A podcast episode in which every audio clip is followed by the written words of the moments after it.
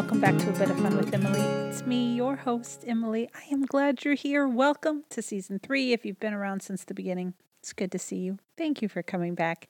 If you're new, welcome. This is a safe space where I talk about pop culture that has no real relevance to anything. I also throw in random stories about myself, and you, dear listener, get the chance to hear about a weird girl who likes movies too much.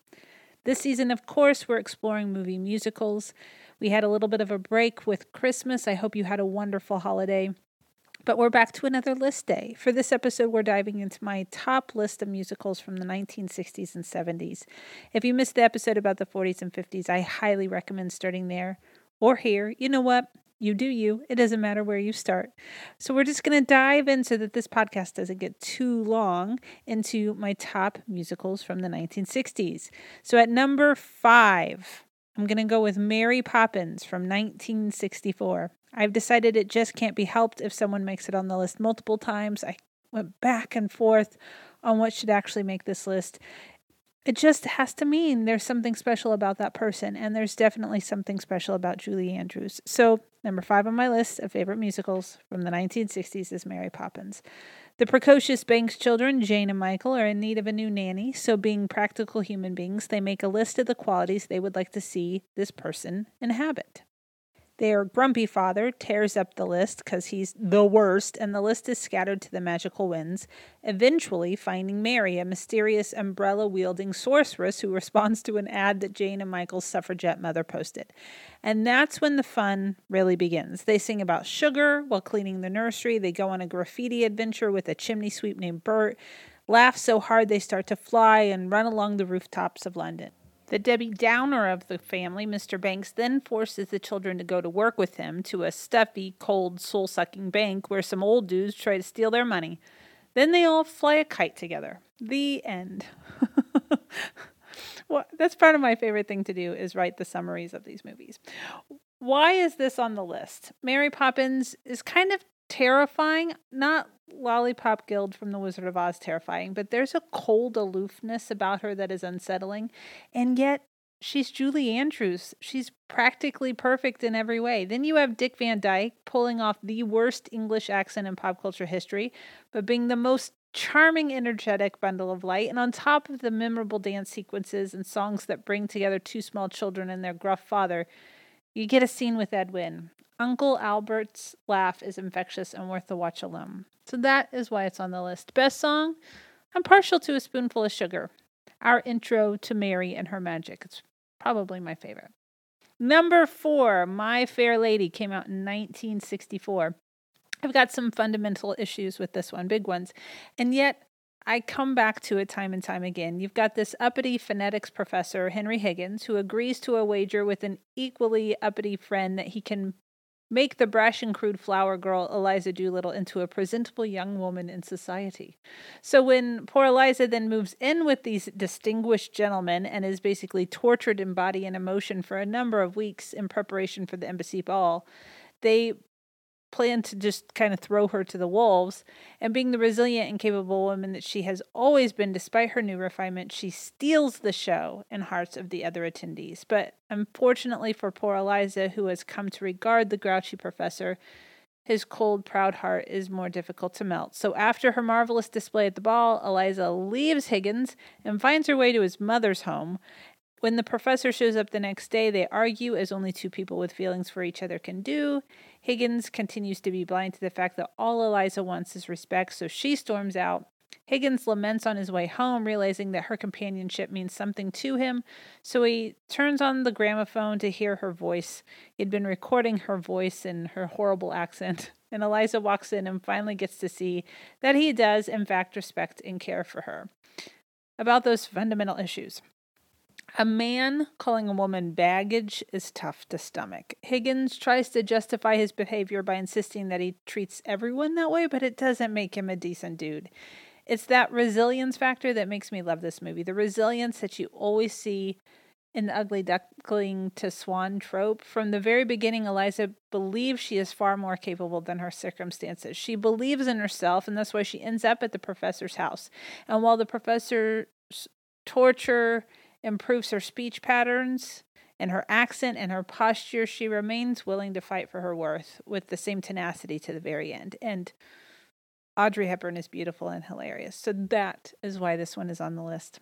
Best song, The Rain in Spain, the breakthrough moment when she gets so excited that she she has said something according to his standards. Now number 3. Ugh, okay. No apologies about this one. Yes, it is absolutely ridiculous, but I love it. Babes in Toyland came out in 1961. You heard my older brother make fun of me about this one in the um, 80 superlatives in season two. That's okay. We're in the world of Mother Goose, and she's super excited about the upcoming wedding between Mary Contrary and Tom Piper. The whole fairy book town is excited. So excited they're singing and dancing. Because, duh, this is a movie musical, but unbeknownst to Mother Goose and the besotted betrothed, Mr. Barnaby, the villain of the story, has plans to stop the wedding and marry Mary himself to get her inheritance. So Barnaby hires a couple of crooks, Gonzorgo and Rodrigo, to both kill Tom and steal Mary's main source of income. Little Bo Peep, one of her wards, she's raising these children. I don't know how they're related or how she ended up in that position, but the two crooks, they steal Little Bo Peep's sheep. No husband, no income. She's then forced to marry Barnaby to stay afloat. But they get the bright idea that they can get paid double for him. Gonzorgo and Rodrigo do. One's for Barnaby and one's for selling him to a band of gypsies. Tom, that's who they're selling. This is getting confusing. Well, the, the plan backfires, and then when the gypsies come to town and Mary discovers that Tom is actually alive and well, spoiler, then the happy couple dive headlong into the forest of no return to find Bo Peep and the other children who are in search of the lost sheep. They find them quickly, the kids, not the sheep, and then stumble upon Toyland, where the toy maker, played by Ed Wynn again, is frantically trying to prepare toys for Christmas. Mary and her posse help, only to be caught by the angry Barnaby, who's not going down without a fight. But the toys are made, and the villains are stopped, and Tom and Mary get married on Christmas. The end. This is not a high class musical. It is a silly live action Disney flick that is disgustingly colorful and sappy. Yet it's populated with nursery rhyme characters that are familiar, is as sweet as candy, and is helmed by Annette Funicello as Mary Contrary, and the Scarecrow from The Wizard of Oz, Ray Bolger as Barnaby Barnacle. He made this is his second appearance in the musical list too. Very interesting. And the guy, his name is Barnaby Barnacle. How do you not love that? Uh, so this is just this is one of my childhood favorites. It is probably one of the movies I've watched the most in my life. It's kind of the one I like to put on if I need help going to sleep. It's just that comforting movie for me. Best song, I Can't Do the Sum. So when Mary, grief stricken, believing Tom is dead, uh, and she starts to wonder how she's going to make ends meet, she starts singing about her home budget. and it's kind of technicolor. I, I, you got to watch it. It's a good time. So that was number three. Number two in my list of favorite movies from the night or music movie musicals from the 1960s. Music Man 1962. Harold Hill is a con artist and a seller of dreams. He travels across the country convincing unsuspecting townspeople to give up their hard earned cash so that their sons can be a part of a boys' band that never really seems to come to fruition. He teaches them the minuet in D, promises that instruments uh, and uniforms are on the way, collects the cash, and then skips town. That's until he ends up in River City, Iowa, where where they've got some trouble with a capital T that rhymes with P that stands for pool. He meets a librarian who quickly sees through his bravado, but he also sees the dream of a boys' band and the way it wakes up the town. Why is this one on the list? I mentioned that Robert Preston's performance of Harold Hill is my favorite male performance in a musical back in episode one of this season with Valerie, as we talked about movie musical superlatives. He's so smooth with the manipulation, but it's that moment when he realizes that his heart has changed that is just beautiful. You can see it in his eyes, and also because there is a librarian who is a fierce protector of intellectual freedom. Go, Marion the librarian. Best song, of course, is Marion the Librarian. Come on now. We librarians get so little love in pop culture that you get to hold, you just got to hold on tightly when it when you get it. Now she does shush people a lot. We don't typically do that in public libraries anymore unless they've just gotten out of hand, but man, I love it. I love it. And now the big reveal of my number one favorite from the 1960s. That would be Of course, The Sound of Music came out in 1965. I'm sure you know how the plot goes, but there's this nun named Maria who isn't great at being a nun. She likes to go outside and sing to the mountains when she should be praying and had a lot of trouble being silent when she when she should be silent at the abbey. So the mother superior ships her off to a mansion to serve as a governess to seven precocious children who are being raised by their militant and overwhelmingly attractive father slash widow widower Captain Von Trapp. As her bond grows with the kids, who are excellent singers, she realizes that she has also developed feelings for Cap, who is one, engaged to a baroness, and two, being wooed by the Austrian army to join the SS. She tries running away to the abbey to get her bearings, but the Mother Superior basically tells her she's never going to be a good nun and she has to go after the life she wants. So she returns to the mansion to discover that Cap has also fallen in love with her. With the kids' blessing, the two get married. They perform at a family singing competition, and then they go for a hike in the Alps towards Switzerland to escape the German army. the end. This one, of course, is a classic based on a true story and has everything going for it. Julie Andrews and Christopher Plummer, the overwhelmingly attractive captain, songs that you won't soon forget and absolutely tug at your heartstrings when he sings and i know it's not really him singing but one can just pretend when he sings edelweiss and especially at the the competition the singing whatever that is competition and it, his voice breaks and he has trouble singing. Ah it's just beautiful. There's twirling for the sake of twirling and the most romantic dance sequence in movie musical history in my opinion. So yeah that's why it's on there Best song goes to Lonely Goatherd. It's it seems a little unconventional. Just about any puppet that is not a muppet is terrifying, and there are there's some very interesting puppets in that particular scene. But I've always just loved that song, and I, I sing it quite a bit. Yes, I do. It, that should be a theme now, isn't it? I, I break out into song a lot, a lot. I'm sorry to those around me. So that was my top five from the 1960s. It does feel blasphemous not putting West Side Story on the list, but I had to follow my heart. If you have not seen the new West Side Story that Steven Spielberg just released, I highly recommend it. It was fantastic. I was nervous. Man, was I nervous going in. Uh, but but I really, really enjoyed it. Uh, but my heart said Mary Poppins needed to be on the list. Julie Andrews deserved two spots because she is she is a queen. But now up the 1970s. I think this may be my least favorite decade of musicals. Finding five was hard. It was hard, uh, but I'm, I'm going to do my best here. So, coming in at number five, I'm going to go with Bedknobs and Broomsticks, came out in 1971, another live action Disney movie.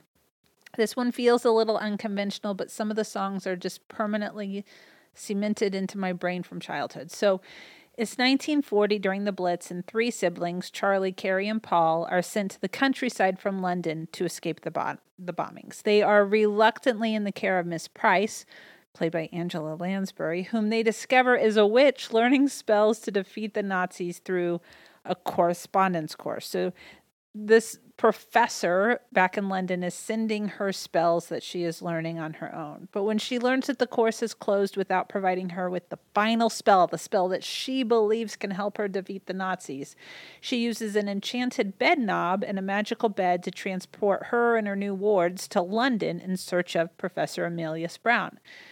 Turns out Brown is a fraud and has been sending spells from an old book he just found to get money. And Miss Price learns that the final spell is engraved on the star of Astaroth, the medallion that belonged to a sorcerer. Um, and that's when the fun starts because this this medallion has been stolen by animals. Uh, I'm, I'm not. I don't think there's a way to explain that. Um, so Price and her companions then travel to the cartoon world of Naboombu, where they sing and swim and play rugby before successfully returning home with the medallion and the spell that can mobilize inanimate objects. That Price then uses to fight the Nazis. I love it. I love. I love that plot so much. It's my sentimental pick for the 1970s. Angela Lansbury actually gets to sing. She has this is her second um, appearance on one of my lists as well. She was in the Harvey Girls back in the 1940s, was it? Um, with Julie Garland, but she didn't get to sing in that one. So I'm glad she got to sing in this one. Uh, the kids are quintessentially British. Mr. Banks from Mary Poppins plays the jovial con man Professor Brown. And then ugh, the cartoon segments are ridiculously fun. I just love it. I think I like the cartoon segments because the animation reminds me a lot of the animated Robin Hood, which is one of my favorites. You can hear me talk a little bit about that back in season one when I talk about animated Disney movies. The best song when they are in the animated world, they're they're trying to get to Naboombu and they're swimming in the ocean and they sing the beautiful briny. I won't sing it to you, but I sing that one a lot as well. So that is number five from the 1970s. Number four, Oh, okay. Number four is Rocky Horror Picture Show, came out in 75. This plot is complicated and convoluted, but a, a, basic breakdown is something like this. When two exceedingly prudish and boring squares from Ohio, named Brad and Janet, are stranded on an empty stretch of road, they find themselves asking for help at an eerie mansion where the occupants are in elaborate costumes celebrating an annual convention. The leader, turns out to be an alien bisexual transvestite slash mad scientist, and he has brought to life a tall, muscular, ridiculous blonde man named Rocky. What ensues is a is a mishmash of sexual hijinks between Frank, Dr. Frank-N-Furter, the prudish squares, and the eye candy Rocky before some of Frank's underlings kill their leader and plan to return home to their alien world. And their ship is the mansion, so he like boots out Brad and Janet. It's like you if you don't want to come with us to to our world, you better get out of the get out of the house.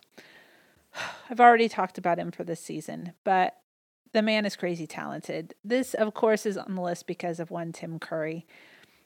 Uh, he just he he is you can't take your eyes off of him when he's on screen and it doesn't matter what role he's in the way he embodies characters completely is is unreal. I just i love him so much.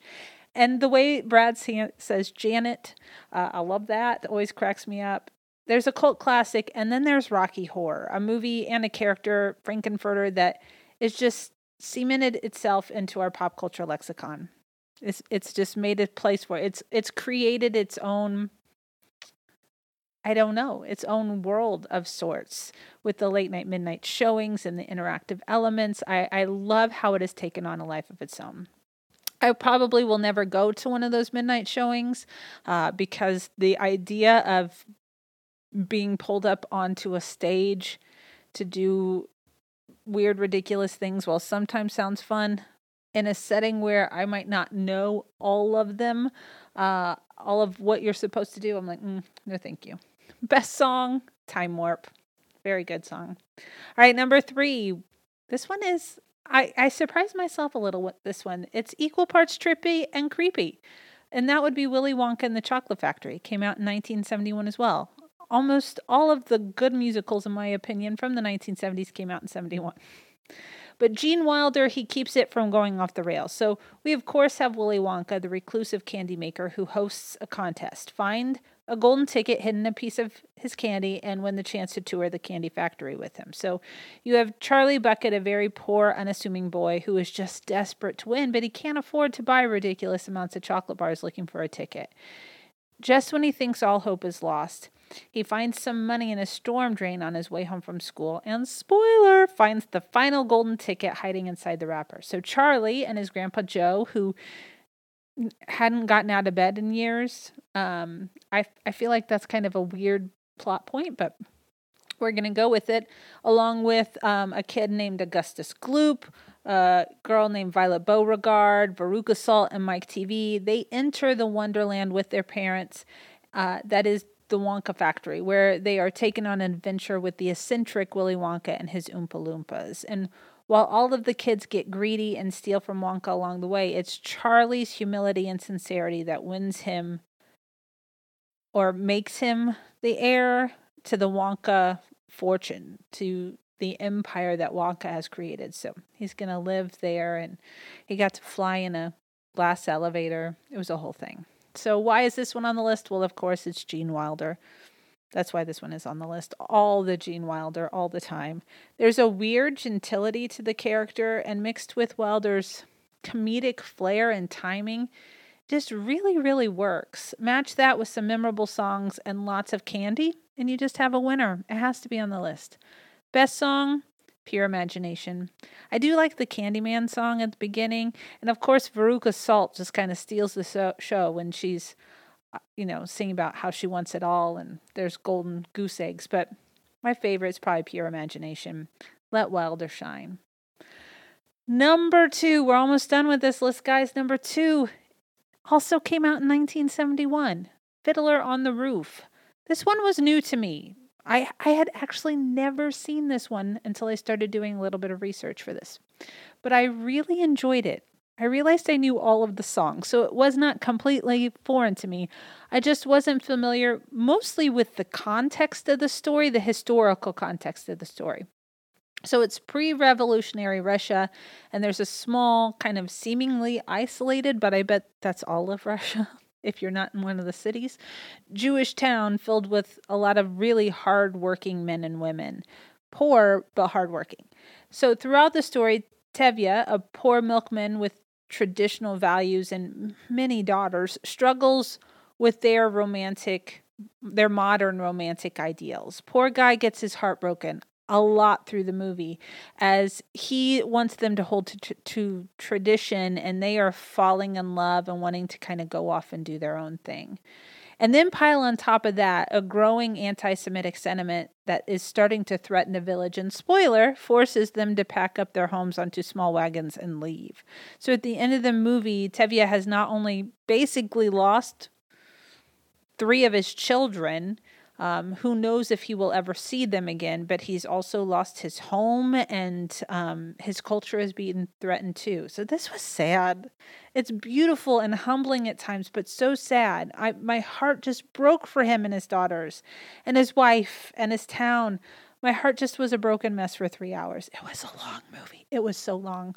At one point, I, I had to like pause, get up, and stretch. It's like, my goodness, this is going on forever but it's on the list because it's it's relatable in a way I didn't expect. The idea of the struggle and and consequences when tradition meets modern progressive ideals I found really fascinating. I think a lot of people despite what their their religious beliefs are can understand that struggle, wanting to hold on tra- to tradition and seeing the world kind of move on from that as well. Really like that one. Best song, I really like If I Were a Rich Man. I'll, I'll tell you, I liked him a lot. All right, which leaves us with number one. Hopefully, you know what it is. Could you probably guess what it is? Um, this is when I have gone to two interactive sing along viewings of this. Makes my heart sing, and is also had the um, the best TV special, live TV special, in my opinion. They've tried to do several of them. We talked about how Annie came out. I just can't watch Annie. I couldn't do it. Um, but this one, of course, is Grease, came out in 1978. So you, you've got a, a boys' gang, the T-Birds, and a girls' gang, the Pink Ladies, who are too cool for school at Rydell High. Danny is a T-Bird. He spent the summer at the beach wooing a girl, Sandy, from Australia, and then goes back to school in the fall, heartbroken that he's never going to see her again. But spoiler, she unknowingly registers to attend Rydell, doesn't realize he's there, gets super excited to see him, and then she too is heartbroken when she quickly finds out that he isn't quite what he seemed during the summer. The sweet, chaste boy she drank lemonade with as they splashed in the ocean. So Danny spends the year trying to win Sandy back. He starts to play sports to earn a Letterman sweater. Uh, Sandy spends the year as an acquaintance of the Pink Ladies, but too goody goody to become a member. They get together, they break up, they go to a big nationally televised dance, doesn't end well for them. They deal with friend drama, they drag race cars, and they eventually come back together at the end of the year at a school carnival where they get into a flying car. The end.